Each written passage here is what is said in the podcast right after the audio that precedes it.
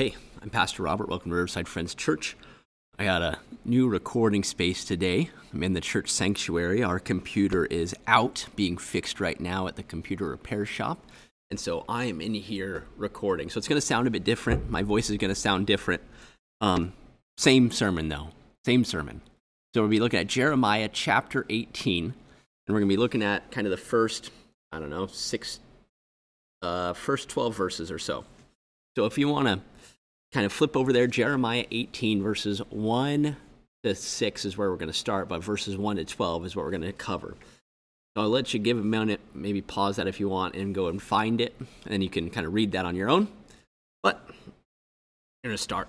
Have you ever spent time with somebody who just notices the work of God? They're just totally acute to what God is doing. They're able to maybe look at like a leaf fluttering in the wind or something and they're able to go like, "Wow, look at that leaf dance for God." And it's not like a hyper spiritualization of everyday things, but they just sort of notice God working or notice how God works through everyday life.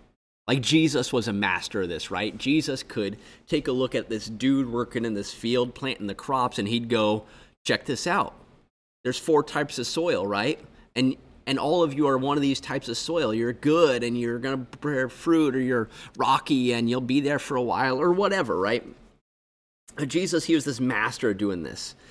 And he was able to do this in a way where people like wanted to listen to him. They wanted to hang out with him. They wanted to see what he was going to say next. And there are just some people who are like still able to do that today. They're able to take a look and see, okay, here's how God's working. And they're able to just like explain it. And it's really cool to be with them. And so, what we're going to see today is that Jeremiah is really this type of person.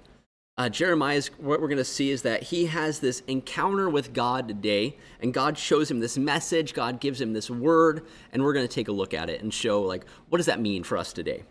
So, here's the opening text: Jeremiah 18 verses 1 to 6 is where we're going to start.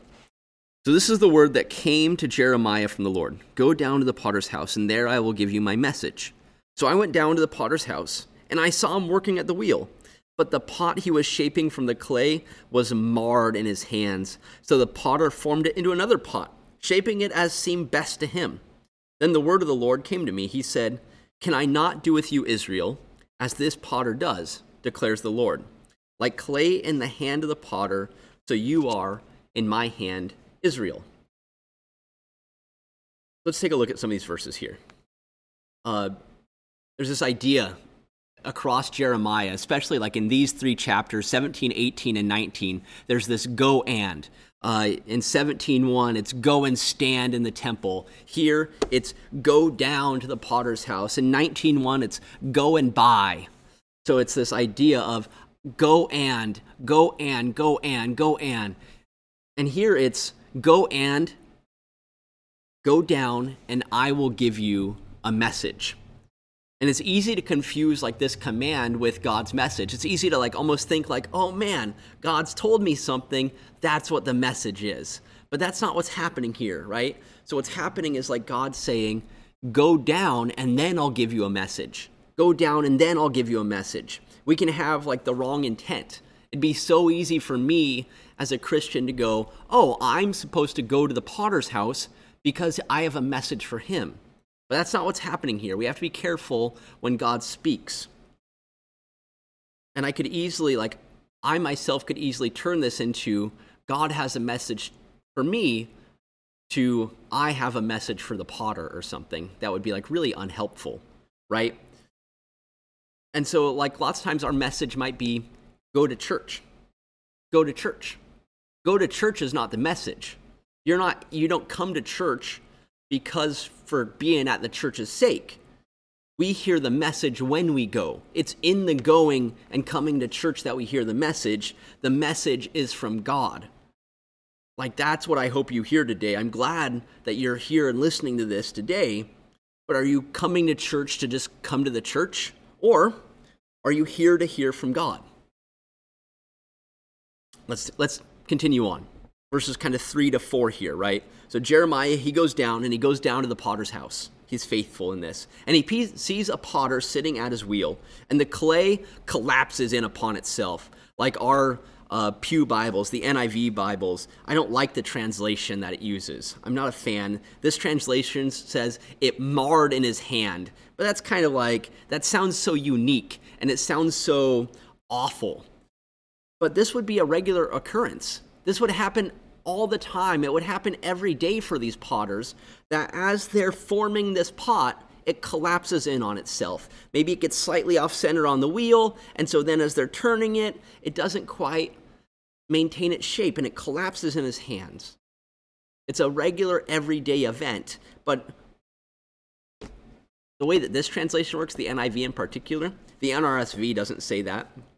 Um, the way that it sounds is there's something almost negative and unique about marred in his hands, but the word is like collapsed. It collapsed in his hands. It's much more, there's something about this, right? So it's when Jeremiah sees this. Jeremiah sees this happening. He sees the potter forming it, and he sees the, the pot collapse, the clay collapse in his hands, and that's when he receives the message of the Lord. There's something about paying attention, about paying attention when God calls us to receive his message. That we have to kind of go and just look around, just spend time. See, because God uses the ordinary things to teach us about the extraordinary. God just uses these ordinary things around us to show us how He is working in extraordinary ways. And what God does next is He connects Himself to this potter. Verse 4 or so, the pot He was shaping, um, I'm sorry. Verse 4, the pot, uh, yeah, at the end of verse 4, the potter formed it into another pot, shaping it as seemed best to him. As seemed best to him. It's easy to go, it's not as seemed best to Jeremiah, or as seemed best to the neighbor, or as seemed best to even the clay, but as seemed best to the potter. And then God says, This is what I'm doing. This is when the word of the Lord comes to him. It's because Jeremiah takes a look and he sees this potter working. He sees what he's doing, and then he's able to go, Yes, this is what's happening. Um, imagine, uh, like, like, imagine if you would for just a moment, right? A, a woman, and maybe she's like thrown her life away. Maybe she's addicted to drugs, she's addicted to alcohol, she can't stop popping pills, whatever. And she's kind of thrown her life from one guy to the next, trying to always fulfill this like hole in her heart that can't be filled by men, but is only filled by God. And what does God want to do with her? God wants to take her life and reshape it, use it for his glory. But her current condition, right? What we'd say, like, this some woman that we're imagining, her current condition doesn't dictate her future. It doesn't dictate who she's going to be. Oftentimes, we make this about maybe even the worst imaginable people those who are so far gone. And it's easy, like, don't think too hard into this, right? I know I had kind of planted that seed in there, right? But sometimes when you think about those who are so far gone, that's who really needs Jesus. And it's easy to think that way. Oh, this person is incredibly far out there. They need Jesus because they they are the pot that's been marred. They are broken. They are whatever. But when we remember that this is a normal occurrence, the pot collapsing in the potter's hands is a regular, everyday thing.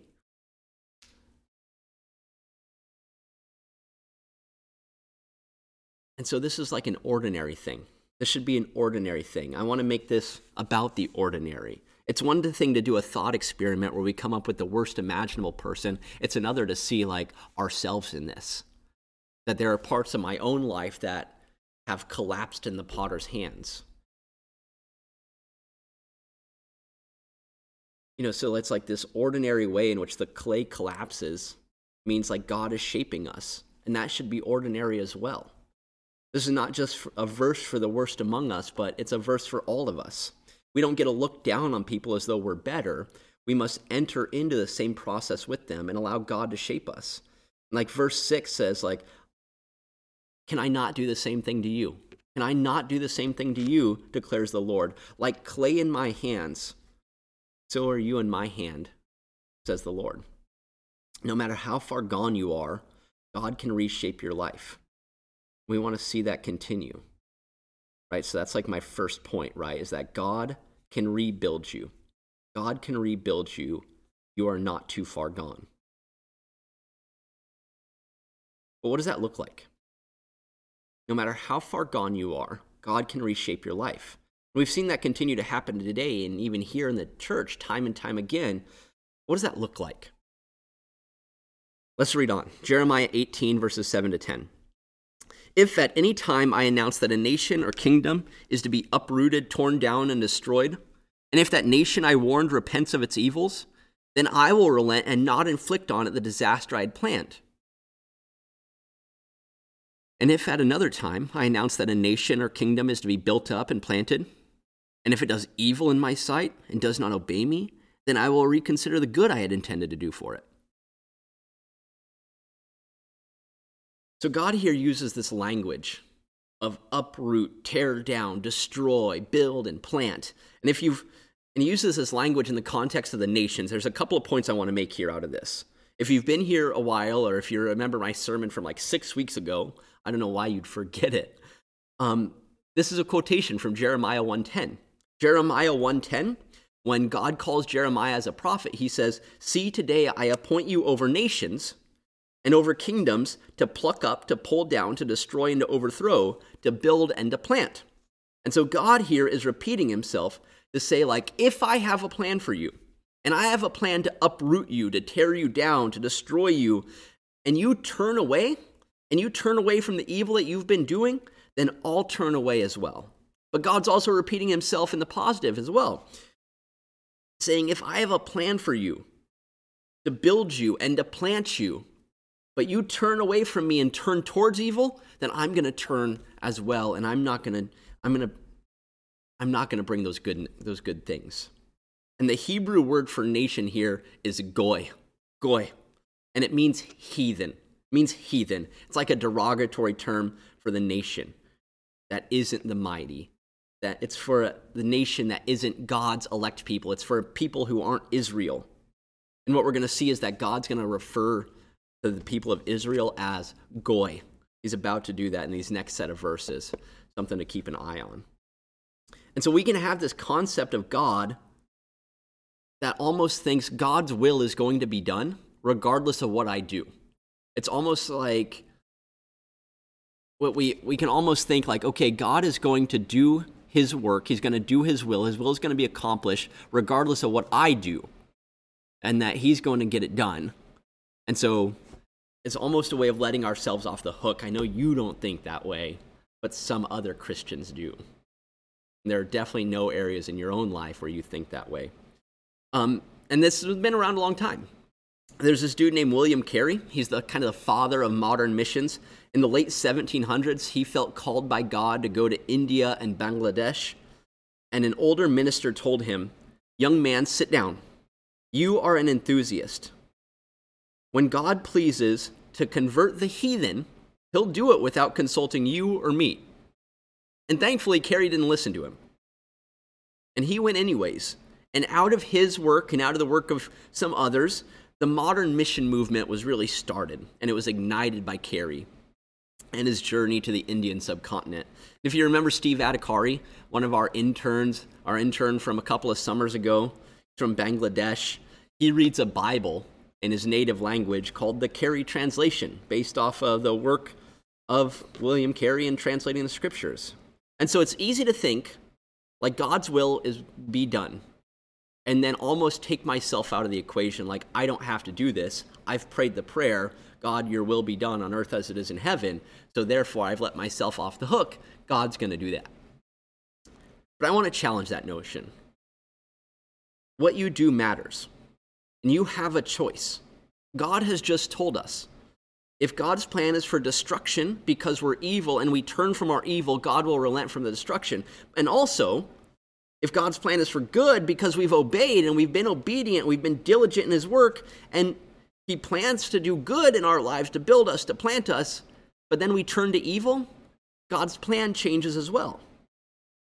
Walter Brueggemann, this Old Testament professor, probably by many considered to be the greatest Old Testament theologian living today.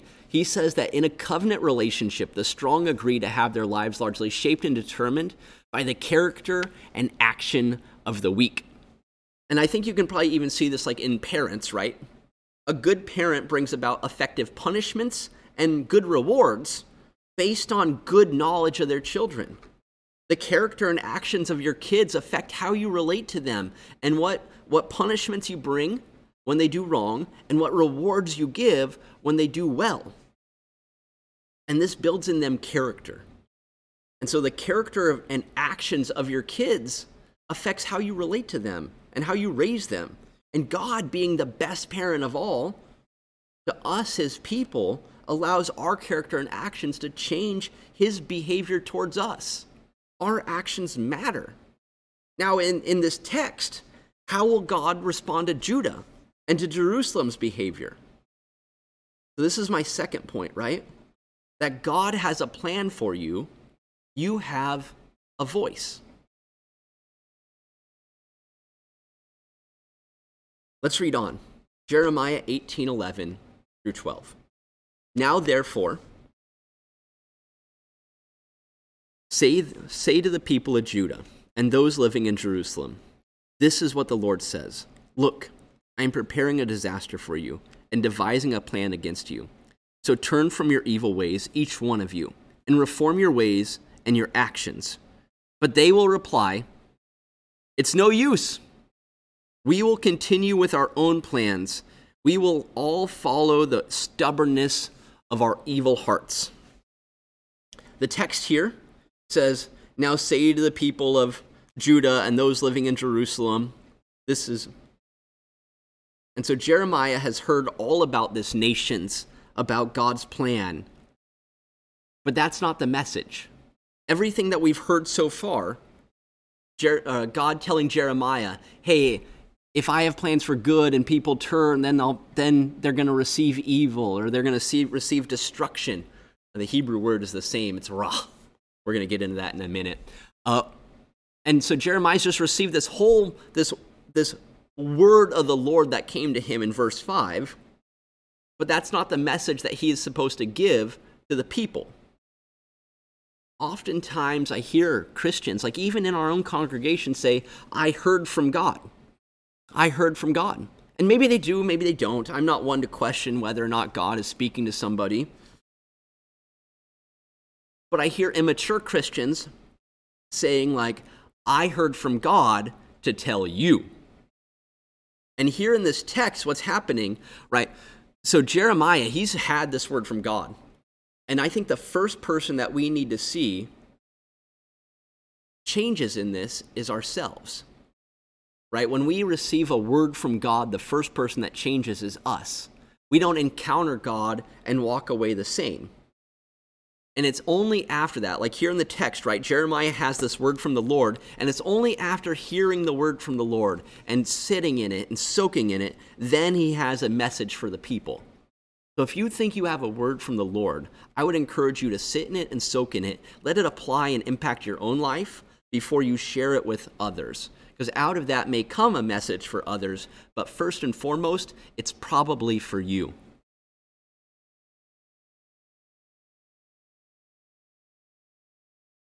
So, this is what the Lord says, verse 11b. This is what the Lord says Look, I am preparing a disaster for you and devising a plan against you. In English, sometimes what we do is we take nouns or like um, personal nouns and we apply verbs to them. So, like a golfer, what's a golfer do? A golfer golfs. A baker bakes.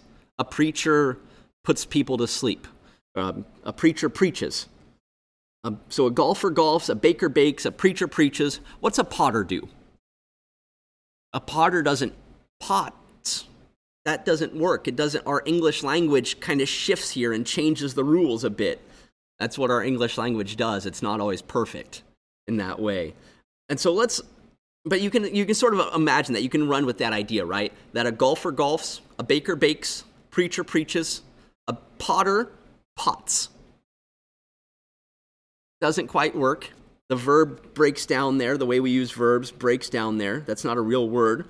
But here in our text, What, what's happening is it says, This is what the Lord says Look, I am preparing a disaster for you. And what this, this word prepare here in Hebrew has the same stem, the same root as potter.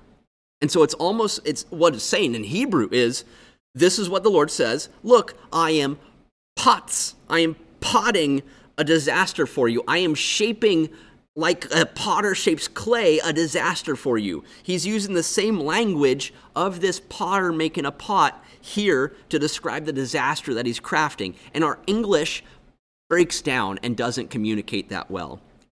And I don't like it. And so, like he's saying, like, I'm preparing a, I am shaping, I'm crafting, I'm potsing a disaster for you. And God is using the same language that Jeremiah has just observed as a message for what God will do to Israel. God says he's going to reshape Israel like a potter reshapes a collapsed pot, if we go back to verse 5. So he gives Israel a chance and says, So turn, turn from your evil ways, each one of you, and reform your ways and your actions. Let's return to this moment. And the people, they say, It's no use. It's no use. It doesn't matter if we turn from our ways. We're going to follow the stubbornness of our evil hearts. Let's return for a moment back to that woman we thought about whose life is a mess, who she can't get her stuff under controls. If she believes, go with me for a second. If she believes that she will be in this condition forever, is she right? As long as she believes that her circumstances, her addictions, her unhealthy codependent relationships, if she believes they'll last forever, then they will. She allows them to put like blinders over her eyes. She makes herself hopeless. Her choices matter, and the choices that she's making are really leading her into that. People who believe they are hopeless, they don't need a word. It's not helpful to say to them, you can do it. You can come out of that. You can pull yourself out of that or whatever when everything inside of them says, no, I can't. And people who believe they're hopeless, they don't need a word.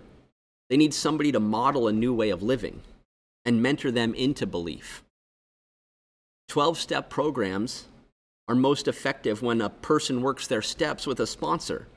And they borrowed this idea from the scriptures. This is a very biblical idea that goes all the way back to Jesus. In the church, we don't call it a sponsor, we call it discipleship. Jesus, for his disciples, mentored a new way of living, a new way of life. And he, he mentored, he modeled for them how to live this life, and he mentored them into living it like he does. AA in practice probably has better discipleship than the church. And this is my third point. God has a word for you. God has a word for you. You have a voice. That woman that we're thinking of will hear God's message based on your willingness to model a new way of life. How well you dwell, how well you dwell in God's word and receive its impact on your own life, how well you follow Jesus' model and mentoring in your own life will impact your ability to share that on with others. So these are our points today. God can rebuild you. You're not too far gone. God has a plan for you. You have a choice. And God has a word for you. You have a voice. And today I want to share with you one of the one of the failures in ministry that I've had that has impacted me. On Valentine's Day you're close to it in 2013, I was in my second year of college at William Penn and um, probably a week later after this, I proposed to Sarah, and she said yes. And it's like this great moment uh, in my own life. But on Valentine's Day itself, we didn't get together. Uh, Sarah was actually watching her nephew up here, and I was down in school. And that evening, I went with some friends to hear a speaker at a church. I had heard good things about this guy. I didn't know what he was speaking about. I knew that uh, a larger church in town had brought him in to speak uh, with a focus on kind of college age kids and young adults. And so, me and a buddy with a couple of girls from our ministry. We hopped in his car and we drove over to hear him speak. There's probably like seven or eight of us from our ministry team that all went together. We all went together, and one of the girls in the car, she had just shared with our ministry team some like pretty sensitive stuff. Over Christmas break, she had been sexually assaulted by a friend.